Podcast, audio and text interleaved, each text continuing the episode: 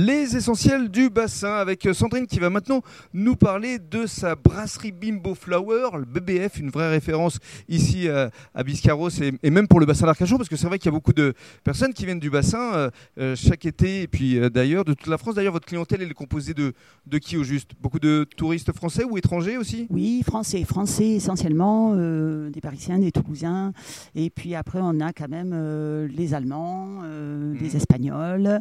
Voilà, ça dépend des périodes. Et tout le monde euh, se mélange ici autour effectivement de votre brasserie, avec, je le disais euh, tout à l'heure dans le cadre du premier podcast, un côté très qualitatif, parce que vous avez un chef euh, qui a une certaine renommée. On a un chef, oui, qui a...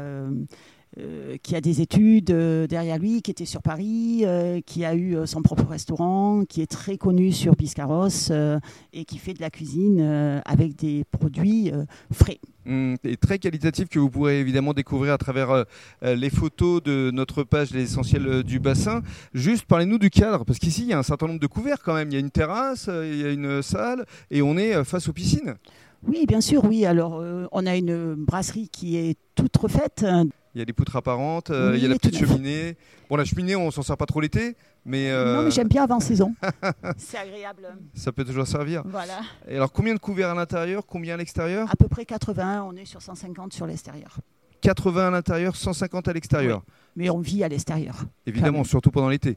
Euh, quelles sont les spécialités ici que vous proposez durant cette saison estivale? Alors cette année, bon, on va fonctionner à l'ardoise, euh, puisque c'est beaucoup plus facile et euh, ça permet de changer régulièrement. Donc dorade, bavette, salade fraîcheur melon. Nous avons des tiramisu, clafoutis.